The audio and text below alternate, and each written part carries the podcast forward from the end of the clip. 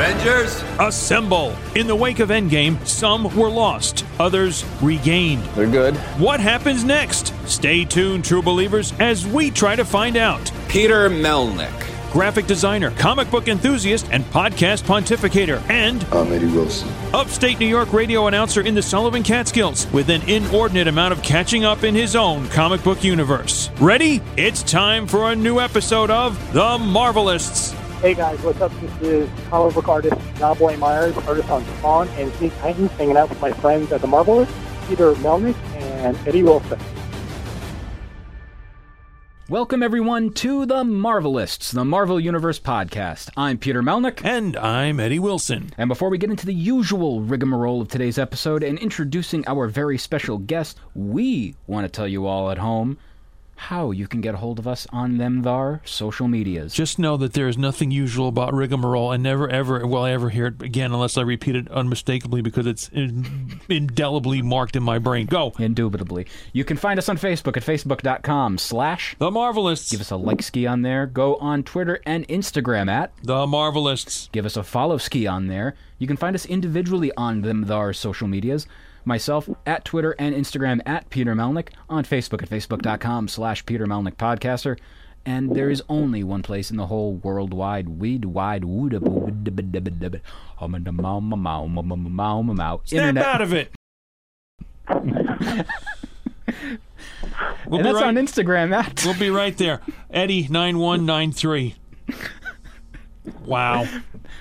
Not. And you can only you I'm sorry. it's all good. No, Go this is ahead. this is perfect.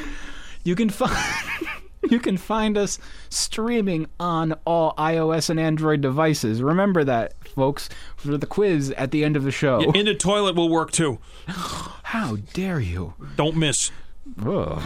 Someone's got to clean that up. Yes. It's not going to be me. Mm-hmm. But you can find us on iOS and Android devices.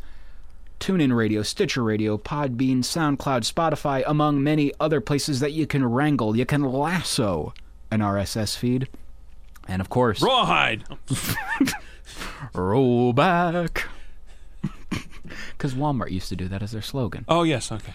But you can also find us on iTunes where you can rate, review, subscribe, Sunny and share, and five star the show in the reviews. I got you, babe. And you know what I got, Eddie? I got the Uh-huh. same tired joke I beat like a dead horse every episode. Remember, four stars and below is like the ice cream machine at McDonald's. it just does not work. And neither does the two chain stores that we know get nothing for or from, and we're not endorsing. And disclaimer: Why? Well, because it's funny. Uh huh. We don't get money from Marvel, but we do a Marvel podcast. I like funny bones, but you don't see those walking around here, do you? Oh, now we got to get money from Funny Bones. Mm-hmm. Well, technically Drake Cakes. Or Hostess. Which is the one that has them? Right the first time. Eddie, are you making like you know sea turtle with your hands? Because you're going. Hmm. Um, no, it's just balling the hands into fists. Those fists are probably going to be used on me against my head eventually. but Eddie, on the other end of the tin cannon string, we are joined with a fantastic artist who has had work done at Marvel, at the distinguished competition DC, and at the one that got my attention the most, Image. well, Ladies it and sounded gentlemen. like he had work done by you know a, a doctor, a cosmetologist. Jeez.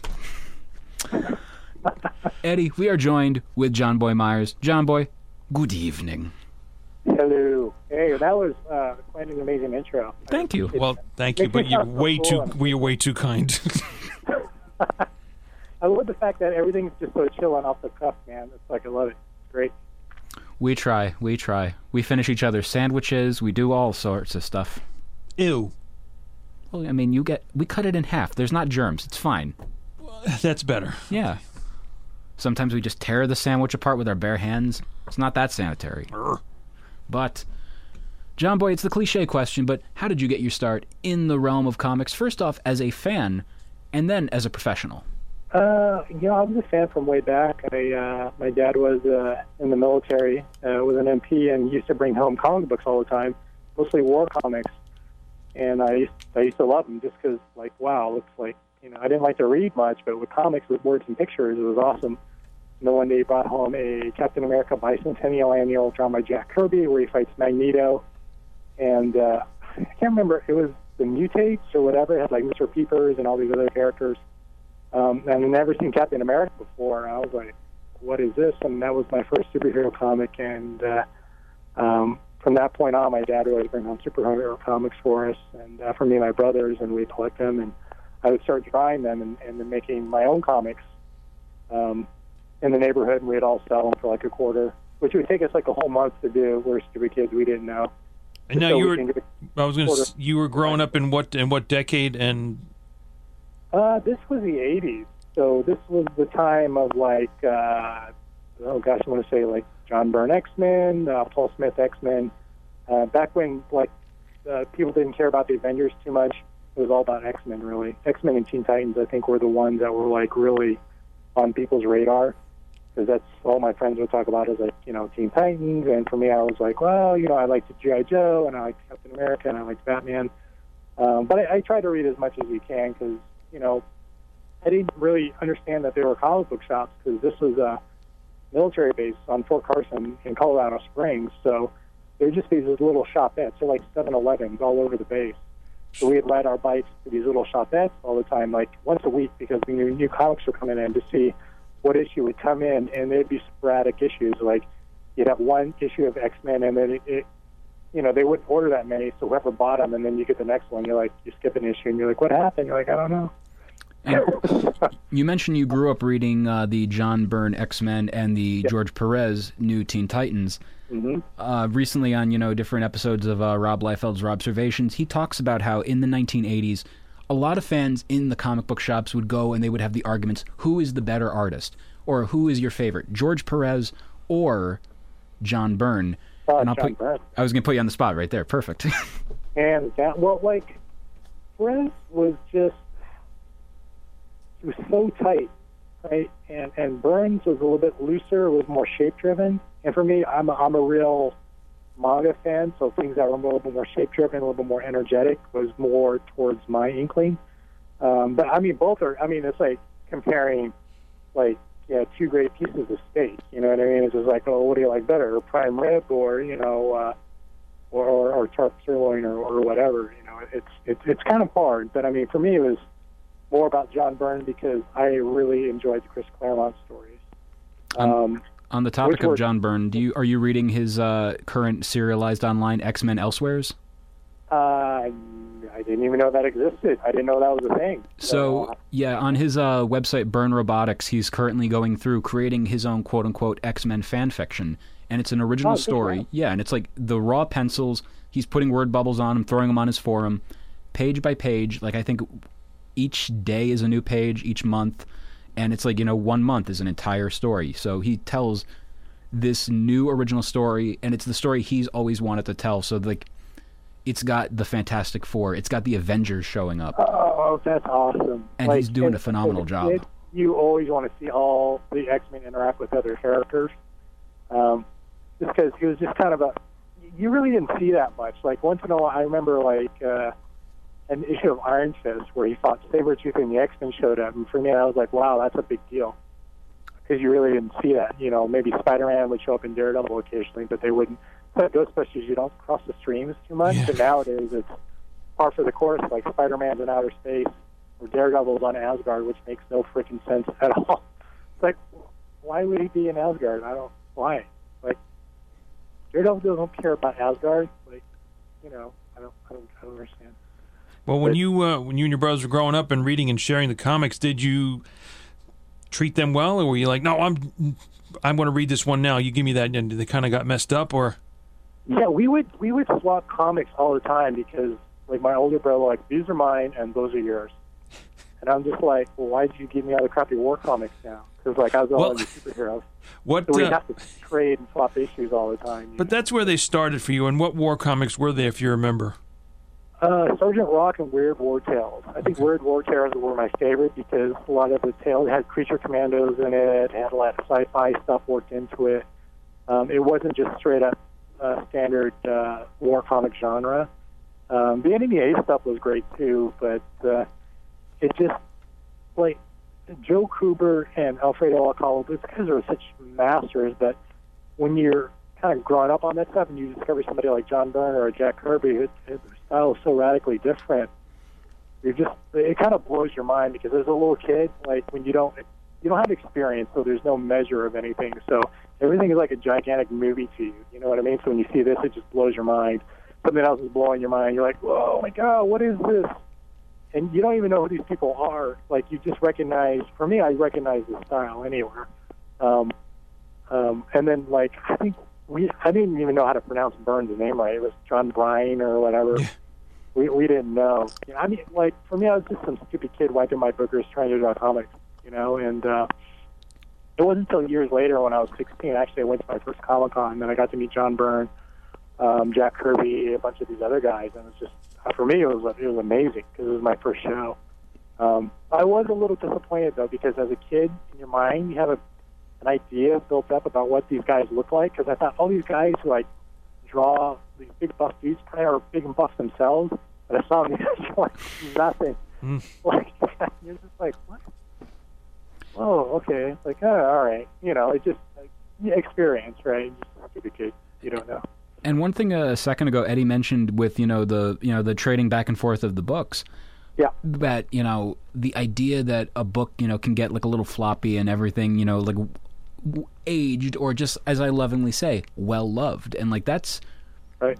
when I you know go back issue diving, I tend to gravitate towards those books, the you know the worn ones, because it shows that they were appreciated by the person. And you know, I'm going to take a guess. You weren't much of a uh, bag and board kind of person back in the day, right? I didn't even know what a bag and board was until probably the early 90s.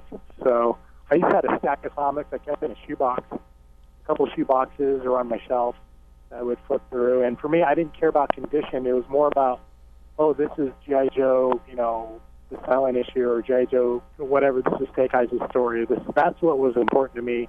And the, the art in the story was what was important to me. And for me, I'd flip through these comics all the time. I try to redraw what I saw in the comics. You know what I mean? Because for me, that was that was what it was about. I was all excited about it. And as So- far as any early methods of storage, I mean, a shoebox is really the perfect size container before the age of plastic and sterilite and all that kind of stuff. Oops, there's another brand. Um, but you didn't know any better, and well, depending on what size foot you have, of course. But you know, Eddie just mentions about you know like you guys mentioned in general of the idea of storing these books. Like we didn't, you know, you didn't know where to store these things. That's what always makes me curious about the books. Like they just like somebody finds a mint condition Action Comics number one, white, you know, off white cream pages or whatever, you know. And like, how did they store these things? How did they take such damn good care of them? Sometimes those are publisher copies that they had in a warehouse somewhere that nobody found. I mean, uh, it's kind of weird too because there's this whole uh, myth around those books are rare. They weren't really rare for the time because there's like millions of copies being printed up of those old action comics and stuff like that. I think the only reason why they're rare is because they got pulled for the war effort. But for me, I just, I mean, I, I kept them under, in a shoebox underneath my bed. I would just pull them out when I wanted to read them, you know. Um, or God forbid, go to the bathroom and read comic books all day. You know, my mom's like, "What are you doing in there?" You know, he's like reading comics. You know, so um, And if you I didn't put the if you didn't put the shoebox under the bed, maybe you went into into the uh, wardrobe closet, coat closet, and there were mothballs in there, so maybe that helped. Eddie, what brand of mothball? I doesn't matter. right. You know, I didn't start buying multiples Acme. until the '90s.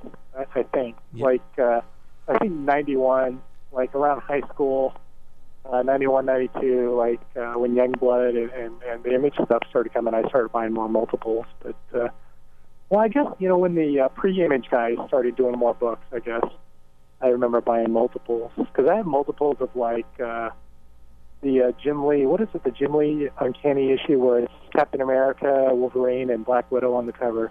I know the issue. They uh, Yeah. recently reprinted like a recolorized one in uh, Ed Piskor's X Men Grand Design Extinction. I know that it's uh, Oh, I- it's like sacrilege to recolor any of that stuff. It's just like leave it alone. well, what uh, Jonboy? What happened? You were buying multiples all of a sudden. Um, you know, I, you know, one I had I had a better allowance. Um, so and I did chores. I had like a paper route, so I can I actually buy stuff.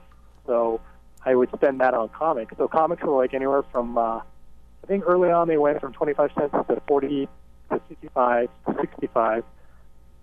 And then by the time I was buying more it, was like 75 cents to a buck 25. So there was an issue, like a Jim issue, I really loved, like on X Men, um, where Rogue was in the Savage Land. I'm like, oh man, I got to buy an extra copy because I would have a copy that I would save because I want to keep it in good shape. But I had a copy that I, was, I call my artist copies. So I had a whole stack of um, comics on a desk in my brother's room, which was supposed to be a study desk, but he never used it.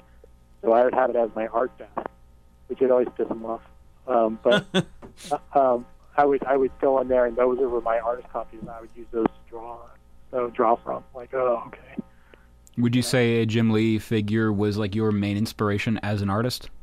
No, actually, it was uh, Michael Golden, and uh, Michael Golden and Arthur Adams were the two most prolific guys starting out for me because um, I loved uh, Golden stuff. I had a couple Batman issues by Golden, which I thought were amazing. Um, and I was like, who is this guy? He should be drawing Batman all the time. And then I discovered Arthur Adams uh, on these uh, X Men annuals that I found at the local like 7-Eleven type stuff, um, where it was like you know when he did the Asgardian War stuff. Um, I was just like, there was just something about Art's work, right? That right ounce of detail, um, um, kind of cartoon, just real shape driven, a lot of energy. Uh, I think for me, like like a lot of other guys, Arthur Adams was like, well, like a a real uh, energizing factor for me to really just start trying to get better and better and better. Two so, thing, two things about uh, Arthur Adams I've always you know found interesting. One, I met him at uh, I think New York Comic Con one year, and I walk up to him and I go, "You ink your own stuff, right?" He goes, "Yeah," and I go, "It's already so detailed as is, and you're going over it again." You make me wish I wasn't as lazy as an artist as I am because you put so much effort. It's insane. And then, you know, the other comment was like all the detail he puts in he's not always going to be there. You know, like a, uh, there's not going to be an Arthur Adams ongoing series, but there'll be like one issue. And like Rob Liefeld recently equated him, I think, on uh, Robservations to Santa Claus. That one time a year that Arthur Adams is going to show up, come down our chimney with a comic book, and it's it's absolutely insane. You know the detail. Like you're going to wait a year for oh, yeah. it, but when it shows oh, yeah. up, oh god. Oh yeah, that's where you like oh, you want to buy multiple copies of it because you just want to you want to read it, you want to study it, you want to appreciate it, you want to soak it in and get it into your DNA. You know, I mean, I mean, he inspired so many people, like uh, guys like uh, Joe Madureira and Jason Pearson and Arthur Adams, or Arthur Adams, uh, Scott Campbell. Like he was basically like this this source of inspiration for all of us. That you know, he is very deeply ingrained in so many artists' DNA but that's what it is about creating something and doing something different and trying to, that's the value of trying to do something different and bring something new to the game. Um, you know, working in your passions into uh, art. Like I know Art was a big fan of uh, cartoons and anime and things like that, and the same things I enjoyed uh, growing up, and, and that stuff he put into his work, and for me it resonated. You know, so you mentioned uh, anime and manga and stuff like that. What were your uh, anime manga influences? Uh, my very first one was Dragon Ball Z, which I liked. I, I thought the storylines were so stupid. I was like, this makes no sense. But the, the animation was so amazing. But uh, I discovered a thing called uh, Ninja Scroll, which totally just was a game changer for me. I had a bootleg copy on VHS. I loved it so much, I actually hunted down one at the local store and bought it. And the guy who sold it to me was like, "Well, there's a parental rating on here," and I think I was like 16 or 17. He goes, "Ah, you're close enough. Fine." so I bought the official VHS of it. I was watching it and just trying to like, "Wow, this is this is just so amazing! Like this is how all animation should look, right?" Um, it's so violent and, and bloody. well, yes, yeah. I mean, that's not why I liked it. I mean, there's a lot of like sex and gore and stuff. That was not the reason why I enjoyed it. Um, but it was more about how the characters moved, the character design, um, the action, how they told the story, the shots they picked. Very cinematic, and, and for me, it's it's those things that kind of elevated what animation was. Because I think Ninja Scroll can go toe to toe with any modern blockbuster today, shot for shot. And, and what was done and the shots they picked and the, and the choreography and the things that they did, still holds its own today if you watch it. It, it very much holds up, especially for what's considered a animated cartoon or, or whatever. You know, um, I know. It's, it's those things that are very prolific on you that make it it's an mark on you that kind of carries you through your career. And these are things that are always constant sources of inspiration that you draw back to the well to. Because, like uh, we'd spoken earlier before you guys started talking, like we were talking about uh, kind of rediscovering things that you grew up in your childhood. And I'm rereading, like you know, um, Barry Windsor Smith Conan's, the original ones with the original coloring on it, uh, old John Byrne back issues, stuff like that. I'm starting to re-digest all that stuff again because comics now are, are kind of like totally different now than they were then. You know, it's it's more of a, a brand now. You know, the Batman brand, the Batman family, the Batman book, where it's just Batman the story. You know, um, and I'm, I'm finding myself going back to the stuff that was really inspirational for me in my younger days that got me drawing. I'm like, oh yeah, John Byrne stuff. Like, let me re re digest this stuff and, and try to connect with that stuff again and see if there's things that I can use at it now as a more uh, quote unquote mature artist now and see if I can, maybe push that stuff into my work again. Like, is there anything there for me to mine and, and figure out? You know. And you mentioned him uh, off mic earlier. You know his artwork on X Men. Paul mm-hmm. Smith, he is absolutely, in my opinion, one of the most underrated X Men artists of all time. Just the, it's one of those you don't appreciate it when you're seeing it, but when you look back on it, you're like, wow, that was that was awesome, and I got to experience that. Yeah, especially when they would, uh, uh, like when Dave Cockrum recame came back to the book. There's a marked difference. I just couldn't pick it up anymore because it just wasn't the same, you know. And not not a knock Dave at all. It was just like for me, it was just like, okay, well, Byrne is just like so prolific. His art is so amazing. It's kind of like I'm just to follow this guy to wherever he lands next. And I think Byrne, after the X Men, he went to Fantastic Four, and I started picking that up. And uh, I love Fantastic Four from the Herbie days, but kind of grew out of that a little bit, but then reconnected with it again when John Byrne started on it. So that's pretty fun. From the Herbie days, you said Kirby. Kirby. I'm sorry. Kirby, I'm like, wait a minute. Herbie, Herbie wasn't in there for that long, I don't think. So that was an interesting point to uh, to ref zero in on. I'm like, wait a minute. My bad. It's the phone line. No, no. All good. Yeah. one one thing though, going over to uh, the Paul Smith run of X Men that I really enjoy is the fact that the way he makes those characters look. Because X Men, yes, is an allegory for you know things like the civil rights movement and whatnot but it's also the story of these characters that are teenagers, you know, coming into their powers and the awkwardness of it. And he makes those characters look, you know, like Cyclops and any when whenever any of the new mutants would show up, like these lanky kind of teenagers, just awkward, they're growing into themselves. And Paul Smith did a phenomenal job of that. Yeah, I wish Paul would would have continued his run past that. I think uh, so. After Byrne, I think I think Cockrum back. No, actually, Paul Smith took over, and I love Paul's stuff too. Don't get me wrong, um, stuff was great. And after Paul left, I think Cockrum came back for a couple of issues. But, yeah.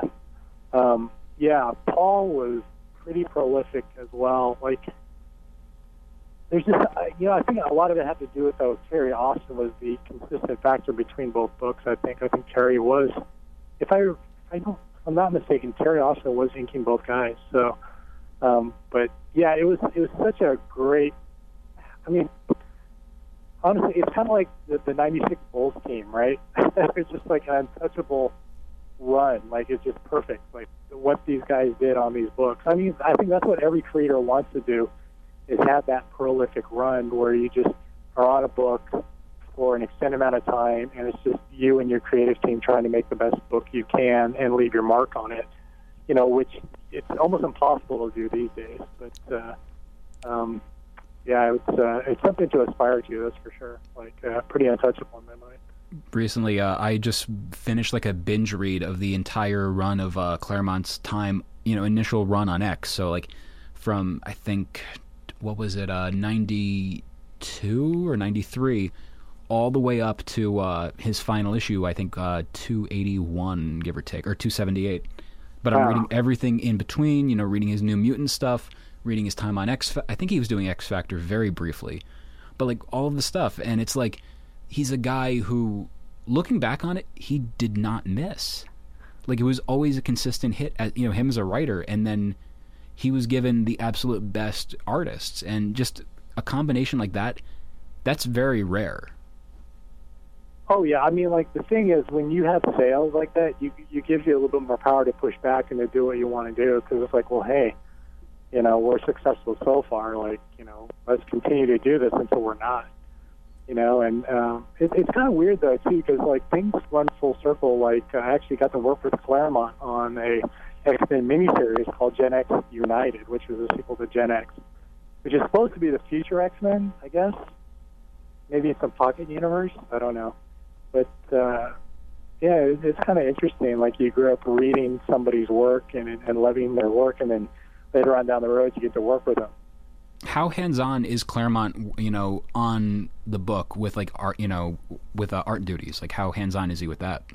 You know, it was it was a bit of a letdown to be honest with you because like I, I mailed him this really, looking back on it, stupid fanboy letter because I was working on this with him, and I'm like, oh, I'm such a big fan. I'm looking forward to it. Like, hey, you know, is there, you know, uh, if I've got questions, can I just talk to you about this? Like, hey, can we do this or that? And he just said, just follow the script.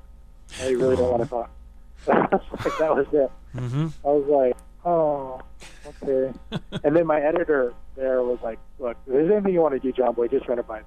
Like, it's all good because they're like, we have to condense this down anyway. Because I think he wrote ten issues worth of stuff, and we had to condense it down to I think five. So that makes sense. Oh, it was it was it was horrible in the sense that almost every panel was like six to nine panels because there's so much text, so much stuff going on, and I was just like, I was like, you know, it would be better if I just combined these two shots because it's just like it's almost the same.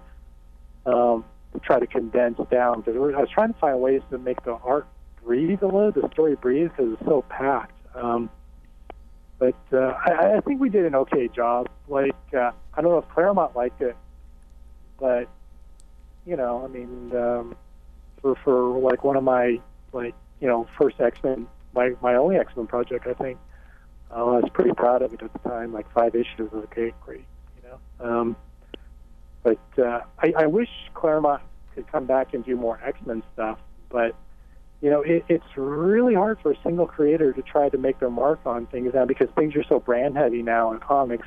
It's very corporate. So, you know, you have you know, editorial.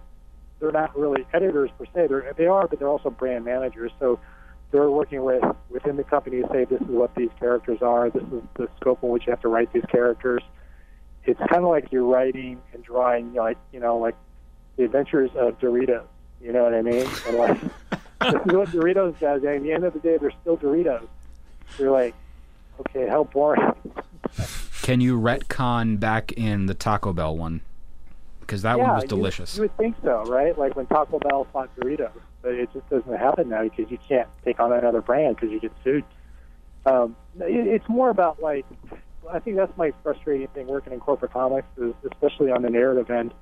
Uh, it's just characters don't really arc anymore. Like, uh, um, you know, you want at the end of the story the character to be marked and changed by the events of that story because then that's how you get reader investment. Like, they're not the same people. Like, Wolverine turns from a loner to, hey, he's kind of a team player, still kind of a dick, but kind of a cool dude. Like, he's man of history, you know?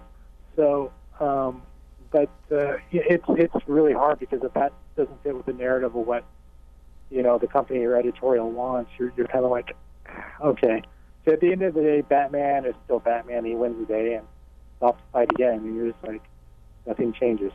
It's like wow, you know, there should be a price to being Batman. You know, like Bruce Wayne should, you know, like have a bionic eye or you know, he, you know, he's got a robotic arm or he's got something. There should be a cost to the hero being being the hero, but I, I get it because these brands have to transcend and keep going. But I, I think every ten years or so, it is smart to kind of uh, wipe the slate clean and start over because you should because it's a new generation of readers. But uh, you know, yeah, you know, I mean, what do I know? You know, um, for me, I love these characters. For me, I just don't want them to see see them stay in the same place. You know, you want them to evolve.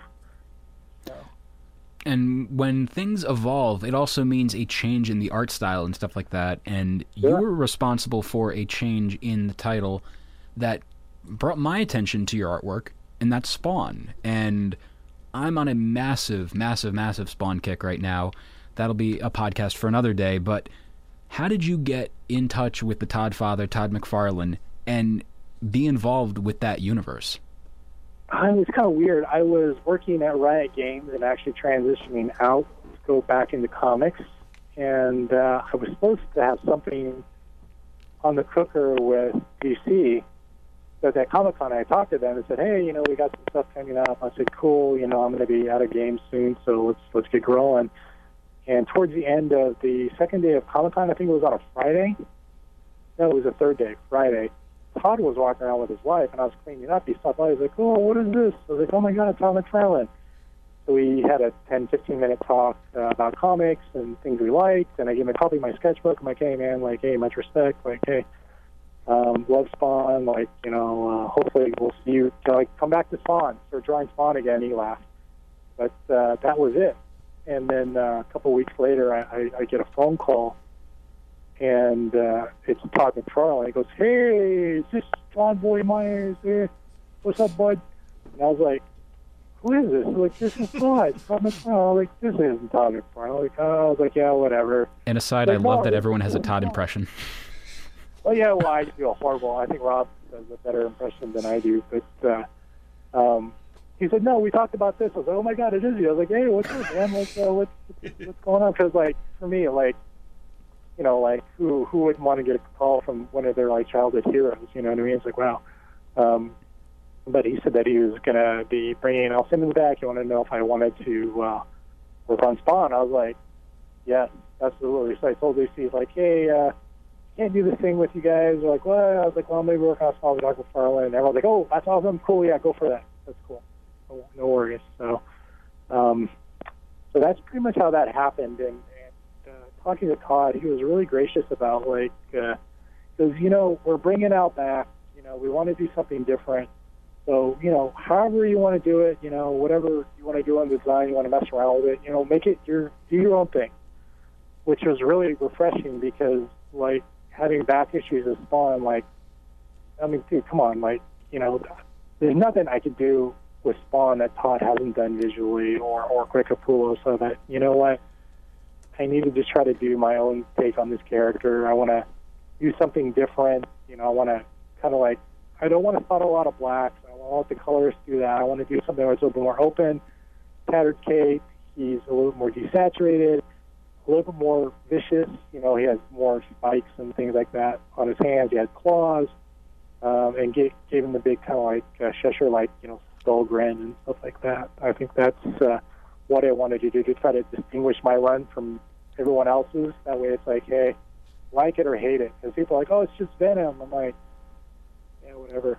I just wanted to do something different so people would just say, oh, that's Jonboy's run instead of this is Todd's run or, or Capullo's run. Um, you know, you're you're better off trying to do something new with it and let it be its own thing, and then instead of getting you know your work compared to all these other grades. I mean, there's there's no way I'm going to be able to compete with that. You know. And that's what I admire about your run because it is its own unique style, and it's again what drew me into that run and you know getting into that character again. And it's for some reason for me, it's got like looking at the covers especially, it's got a very animated style. Like I could see it in motion being an animated series. Like you took the uh, 97 Spawn animated series, turned that up to 11, made it your own thing, and it's cool to look at, you know? Oh, thanks, man. Yeah, I wanted to do something like kind of plays up my my my roots as far as my love for anime and things like that. I still had to keep it grounded though, because Todd's like, hey, you know, try to make it as, as gritty as you can without you know sacrificing what you do as an artist. So I was like, okay, well, cool. I'll, I'll try to do different things. Uh, I try to, I don't know, I just try to do something. It was a, really good time to come back into comics from games and try to experiment a little bit and see what works and see what doesn't. Todd was really cool about going in and actually drawing on top of panels, fixing things and things like that. It, it was a really nice collaborative effort, and I got to work with Paul Jenkins on the story. Um, up until Paul left, which was sad. I was really sad to see Paul go, but uh, um, you know, I honestly I think uh, I have a lot of good memories about working on Spawn, and I really wish if Paul would have stayed, I think my run would have been a lot longer. I would have stayed as well. It just, I think logistically, you know, it just with with Todd coming back in and taking over the writing duties. I mean, you have no idea how busy that guy is. Like, like the things that he does. Um, like I'd be lucky sometimes if I got like maybe 20 minutes of his time, you know, because he's running a toy company. He was rewriting the Spawn movie, doing like 30 billion different things. I'm like, what do you do? Oh, I'm flying out to do this. I'm at Toy Fair. Like, oh, well, we'll talk later. You know, it was uh, it was just different. Like working with Paul, you know, we could talk on the phone all the time, and then working with Todd, it was just really tough, really, really tough. So. And the thing, um, the thing with Todd of how you know he does so much, I've seen him at New York Comic Con walking around giving someone a portfolio review in mid motion, just walking through the you know artist alley lanes, and again just giving pointers to this young kid, you know, looking through his yeah. portfolio, and it's like, it's not surprising when I see that. I'm just like, yeah, Todd would do that. It's kind of like you know Rob Liefeld uh, inking a page in a comic while driving. that yeah, no, that really happened. yeah, it's crazy, right? Like the energy these guys have. Like I always compare. I always told Todd, like you know, you're like the modern Stan Lee. I think so. When Stan dies, you're to pick up that mantle because he has that same love for the fans and fan service and that energy. He's so high energy. I'm just like, geez, I might calm down. like you know, take it easy. But he goes, no, I've got this and that. Like, you know, we were, well, even at Comic Con, we were doing stuff. He was like, okay, I've got an hour here. All right, I'm out of here. I was like, where you going? I was like, well, I got this thing at Sci-Fi. Like, okay, all right, good seeing you. That was it. You know, boom, gone.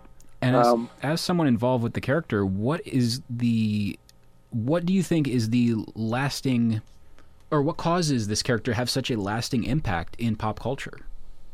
Oh well, I think Spawn is um, well, I think it's probably because first and foremost it's Todd, you know, and, and Spawn is an extension of Todd. He's, he's just one of those characters that it, or that that kind of skirts the line between superhero and horror. And there's not many superhero horror books that are that are actually really well done, in my opinion.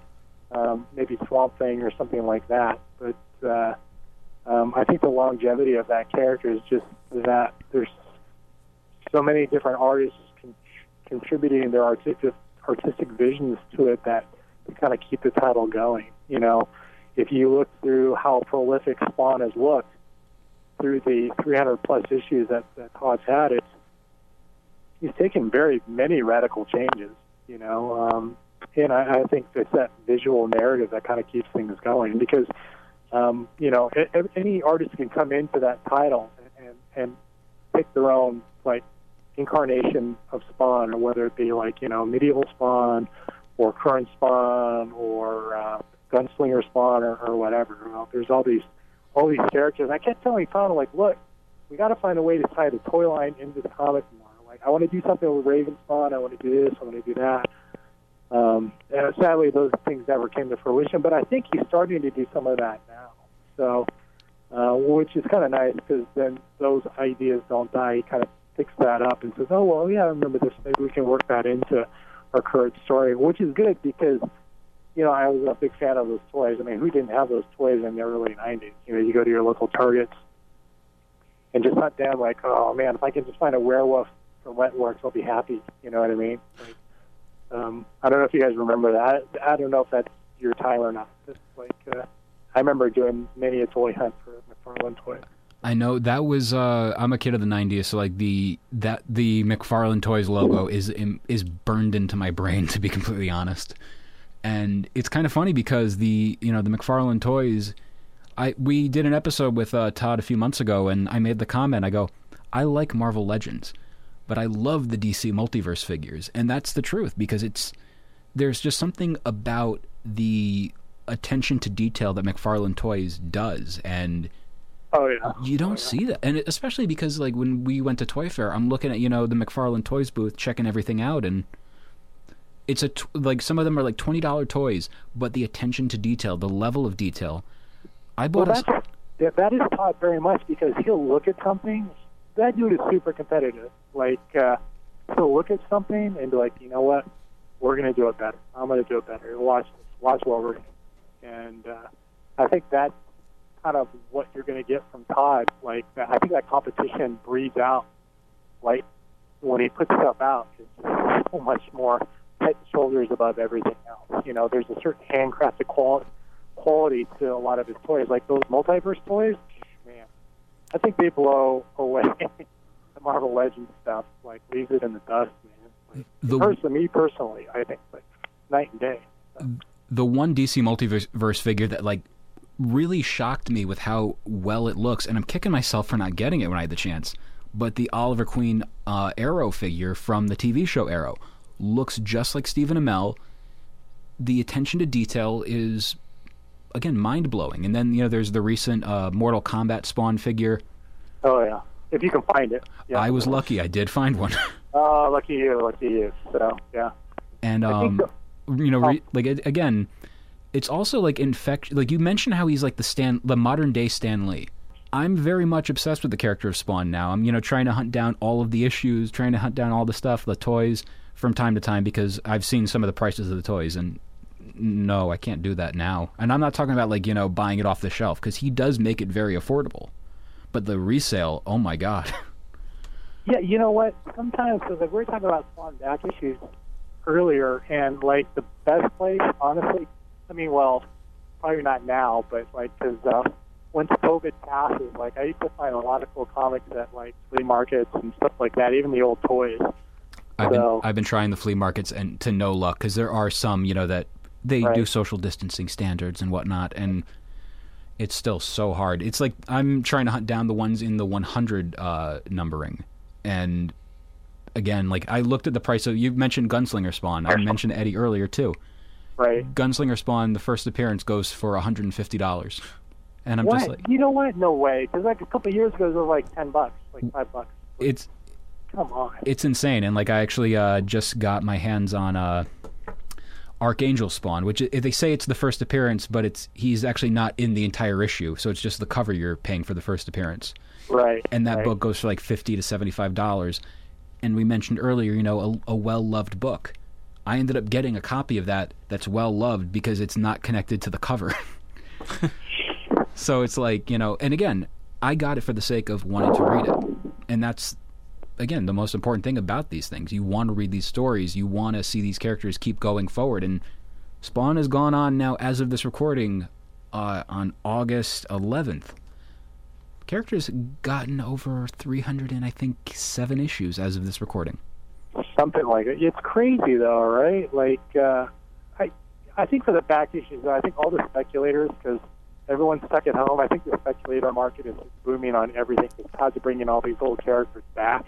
It's just kind of fueling those, like, oh, hey, i, I think like a. So, marvel has the spider verse and i so badly want to see a spawn verse like just all the different you know iterations of the character yeah, I always, I always Todd, like, you know, whatever storylines you don't like, you can always spin off into their own miniseries. It's just own pocket universe. And Todd's like, yeah, if I don't like something, I'm just like, I just write it out of canon. I just read the other day uh, Mike Grell's uh, Spawn the Impaler, and uh, one, it's absolutely bonkers, and it's gorgeous to look at. I've never, I didn't even know there was a Spawn Taylor series. Like, It's uh, it's painted too. It's like drawn by uh, Grell, and then they painted over it, and like it looks, it's so metal. you know, it's one of those kind of stories. that's awesome. Yeah. Well, I'll have to check that out, man, because, like, I know in the early 90s there was Curse of Spawn, there was uh, on Dark Ages, I think, was it? Spawn the Dark Ages, Spawn Undead, Hell Spawn, because these are the ones I'm currently hunting down as Bandit well. Switch. Um, Case Files as well. For me, I think I was a little disappointed that we didn't have Sam and Twitch in our in our book in our run. I kind of wanted to find a way to work them in. Um, we just never got around to it. Working with Paul. It break, Um, it bums me out that Sam and Twitch, you know, they still haven't had a live action series. Like, because I know Kevin Smith was uh, he was linked up with them. They were going to do a series for I think AMC, and it never came to fruition. But... I'm kind of glad. I'm not a big Kevin Smith fan, dude. Like, sorry, I just want to breathe in Uh, deep for that. no, no, it's just like every time I think of Kevin Smith, I think of like characters saying Snoochie Boochies, and it's just like I can't, I can't get past that. So I'm just like, maybe not the right guy. You know, I think if you get somebody who does like uh, the team who did like Boardwalk Empire, doing like pulpy crime or even True Detective, would be kind of cool. So. with, with uh, Kevin Smith, one thing for me that some people are always shocked to find out from me, I love Kevin Smith, but I can't stand Jay and Silent Bob. So, Oh wow! Okay, Yeah. all right. because I, I like the uh, surrounding characters, like you know, like a Brodie or a uh, TS or uh, Dante and Randal, those kind of characters. But when it's you know Jay and Silent Bob in there, they get shoehorned in. I'm like, Yeah, I think Chasing Amy was his best. I- I think, and then Mallrats I liked too. So. I actually referenced uh, recently on social media the uh, Mallrats line of uh, BJ and the Bear. Uh, you can't oh get my enough God, of a man Beauty and his monkey. Bear. That's right. That takes me back too. A 'Cause man I- and his monkey. I ended up throwing up because we mentioned again, you know, the McFarlane toys. I got my hands on the uh, Cygor from the Raw 10, and I'm just they go hand in hand together. And you threw up? You feeling You okay? Stop that. but it's like again, you mentioned that level of how Todd is like a modern day Stan Lee. Yeah. He he is definitely like that because, like I said, I don't do action figures that much, but I make damn sure now to do McFarlane toy stuff, and it's not you know like kissing up or anything. It's because, oh my god, he actually made stuff that I really like. I never discovered this before, but that energy that he has kind of pushes to it's uh, it's like. I got to do this now. This is cool. Yeah, I think there's something about that that I think any type of art or any type of, I guess, kind of feeds off your nostalgia a little bit, but it's really well done. It kind of speaks to your sensibilities. Is, is stuff that I think, I think it's just stuff that resonates with us as comic readers or or fans that we want to oh pick up and enjoy because it kind of rekindles that passion again. You know what I mean? Which is always great, whether it be Marvel or DC. Like Todd, Todd's, Todd's a very smart dude, hardworking guy. And, um, did- I'm, I'm glad to see him DC toys. Though. I'm really, really happy. Did you see that documentary that Sci-Fi did for him? Uh, I have not, but I'm looking forward to uh, to watching. I haven't, I haven't gotten around to it, so I need to watch it though. The uh, whole thing is on YouTube. I enjoyed it. It's like one of those. You watch it and like the way he talks about certain things, you want to take on the world yourself. You know, it's it's like that badass level of that. Although my favorite part of the whole documentary is uh, Greg Capullo shows up in there. Uh-huh. And you know how like when you watch a documentary or a TV show and like somebody's wearing a T-shirt with a brand on it and they blur the brand, like if they're wearing like a Nike logo and they just blur it. What shirts does uh, Greg Capullo normally wear? What band? Black Probably Label Society. something Black Sabbath, maybe. I don't know. Black Label Society. Always Black Label Society. And I love seeing him show up in the documentary, and it's a blurred Black Label Society shirt, but it's blurred still. But you can see a gigantic B, a gigantic L, and a gigantic S. And I'm just like, I wonder what band that is. I'm sure it's Seals and Croft. it's like he's synonymous with that. It's so funny now. Maybe that's like the Ed Hardy of T-shirts for metal. Oops, dropped another name. I don't know. Like, uh, but I, I think that's good though. Everybody has a kind of trademark look. Exactly. When uh, I was at the uh, Todd McFarlane uh, Guinness World Record thing at New York Comic Con that they did for him, and I'm standing right behind his assistant, and I see Greg Capullo, and I again I recognize it's Greg Capullo because he's wearing a Black Label Society shirt, and you know he's taking pictures, and I'm just like, gee, Yeah. I wonder who that is. Cool. It's Mark Texeira. No. Um, although if you say Mark Texeira's name three times at a convention, he will show up with a table and ink and pens and everything. So it's like Candyman, right? He just shows up. It's like, oh my god. Pretty much. If you're on the East Coast, believe me, t- uh, Tech Tex will show up. That's cool, man. Ugh. And you know, again, I think we'll wrap this one up. But Jonboy, big thank you for doing the show today and joining us and talking about our all of our mutual love of funny books. Oh yes, thanks for having me, man. It's, it's always great to talk with other fans, man. Because like, I, I don't know if I'm the only one who geeks out about stuff like this. You know, like for me, it's not just a job. It's just like is kind of just a part of me. You know, I love comics so much, and uh, it's really good to get together with other people who love comics and talk about comics. Like, hey, like this is why I got into this. This is why I do this. So. You know, it's far. It's trying to think back real quick to people we have spoken to, whether they've been artists or writers, maybe in some cases both. And I, I don't know if it's the the inkers or the artists that are more in, invested in, in their creations in that respect because it's it's a, it's visual. It's not just doing words, but Mhm. but I think all across the board though, people that are doing the writing or the drawing are definitely immersed whole whole whole hog as it will and just loving what they do and you know living the dream it's it's the the dream the ultimate dream that they could possibly have and uh, we're happy that we can make connections with people like yourself and, and talk about it to others who enjoy this stuff Oh, for sure. Yeah. Thanks for having me, guys. Uh, uh, we got to do this again. Absolutely. You you definitely have an open door invite anytime you want to come on. Right on. We'll take you up on it. All right. Now, uh, how can people get a hold of you on social media? Uh, I am on Instagram, JohnBoy007, and also on Facebook, I have the Art of Jonboy Meyers, and of course the Jonboy Meyers page as well. Uh, I'm no longer on Twitter. I left Twitter. It's just too toxic. So I was like, yeah. Twitter. Uh, yeah, tw- the funniest thing is that changed as a platform oh so much, and it's it's kind of funny. You're like, you're the 180 of a previous guest we just recently had, uh, J.M. DeMatteis, who Uh-huh. you know he mentions he's like, I love Twitter. I always have positive experiences on there, and I'm like, what what app are you using? Because like I always have to like block people or do it. Like, oh come on, I don't want to. I don't want. It's so negative. I was just like, you know what? And like like 20, we all know that 2020 has been a dumpster fire. We all know that. on roller skates.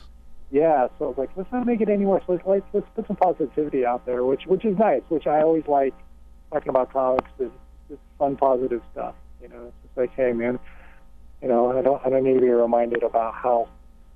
Uh, I don't know. Just I think I feel like comics in general is taking a beating this year. You know, I feel like my heart goes out to my friends at DC right now with the downsizing going on and uh, with shops struggling. You know, a lot of creators getting called out on bad behavior. It's just, man, it's just thanks a lot of 2020. when you men when you mention comic shops, you know, with them struggling, let's uh, throw some good vibes into the world. What's the name of the comic shop that you like to frequent the most? Do they have an online shop, and how can people support them?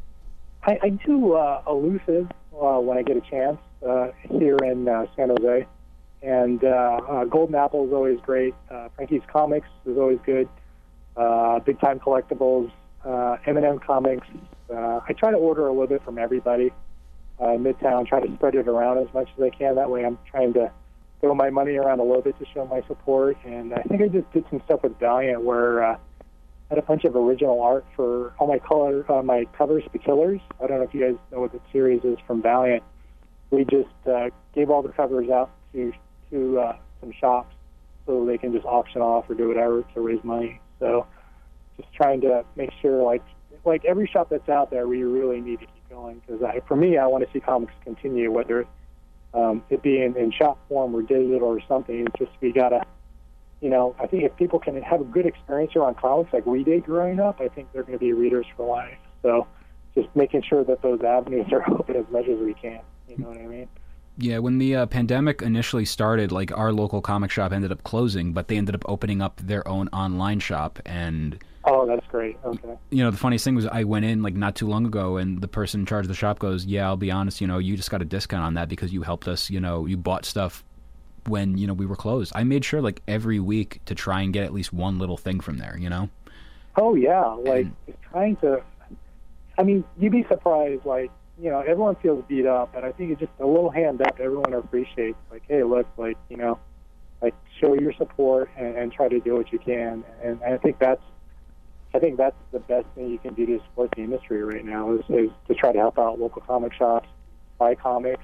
You know, um, yeah, it's it's an interesting time right now. Like 2020 has been very interesting and very hard on comics this year. So hopefully next year, 2021, will be a lot better for everybody. I hope.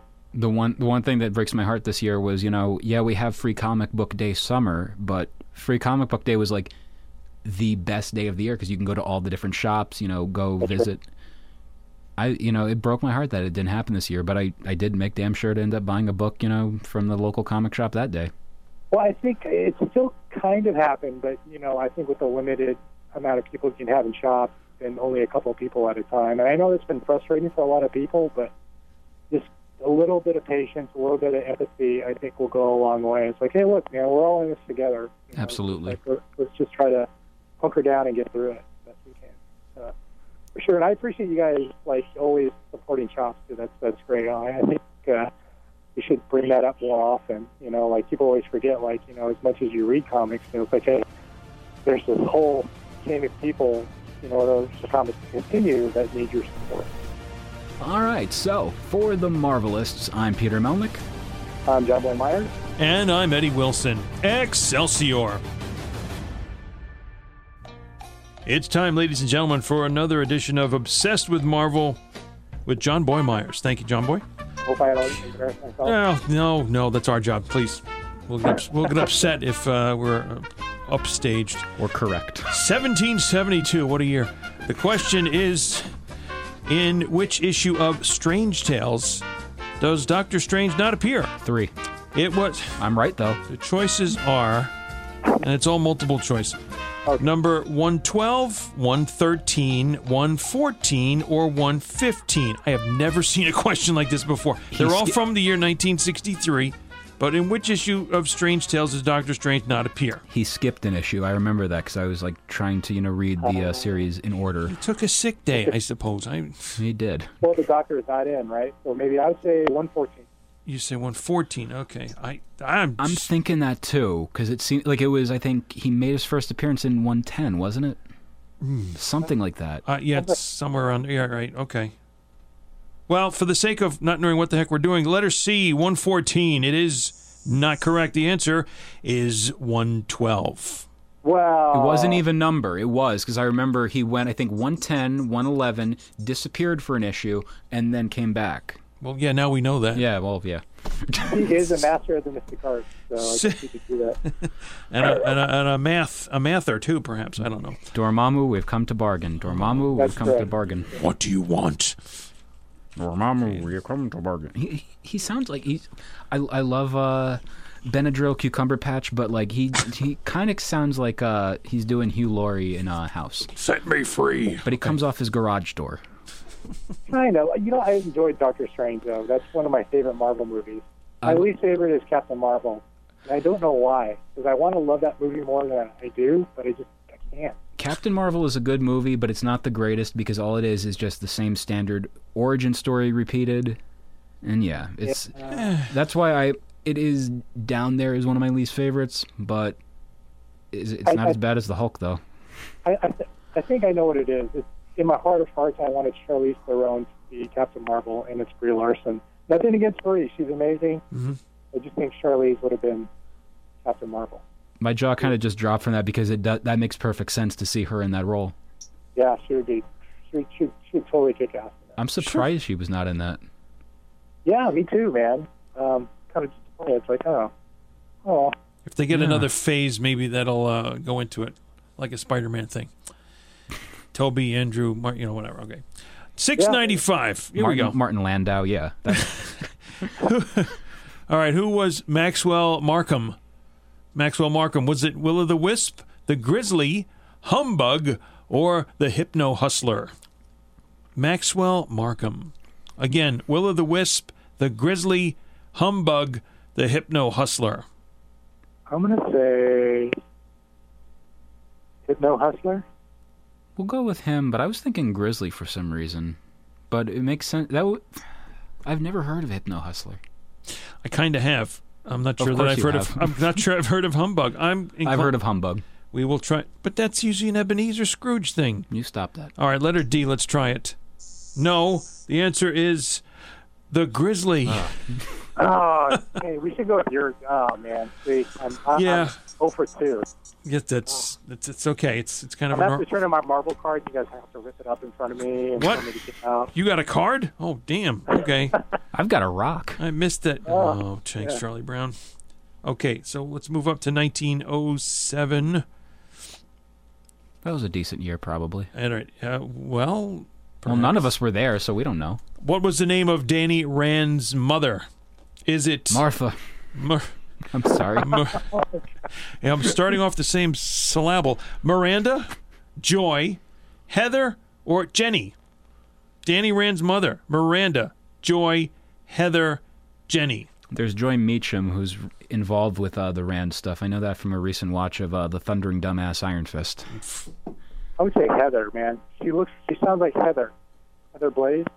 Heather be thy name. Wait a minute. That's that's Wayne's World. Okay. Oh, that's right. We're not. We're Let's go with Heather. We're gonna go. You're gonna go off Joy and go to Heather. Let's try no, I Heather. wasn't Let her see. Joy Meat It is Heather. Oh, thank God. All right. because I was saying Joy Meacham, Yeah. Uh huh. and that's not Rand. Oh well, it could have been a married maiden something or other. I don't know. You Iron stopped Maiden. Well, Sex. it could have been Martha too. So Sick, no, no. Why did you say that name? Why did you say that? Yeah. All right, one They- more, and they- that's uh, that's really more than enough. Uh, twenty two fifty one. Batman and Superman bonding by coincidence. Okay, what is the principal superpower of the dire wraiths? I'm thinking Rom. Okay. Principal superpower of the dire wraiths: shapeshifting, telepathy, super strength, or mind control. I think I got this. shape shifting. Shape shifting all the way. Sounds like a Jonboy confident answer, and uh, Peter shakes his marble head that says yes. How and dare you. Letter A, I can hear that. and we have a correct answer, so we are two for four. Is that Two. br- that's a break even thing. we thing? got a half. Should Yeah, we I go think with? that's a that's a good end point right there, almost. But I mean, we can keep going. Okay. Uh, I think I think a half is good. Half C. okay.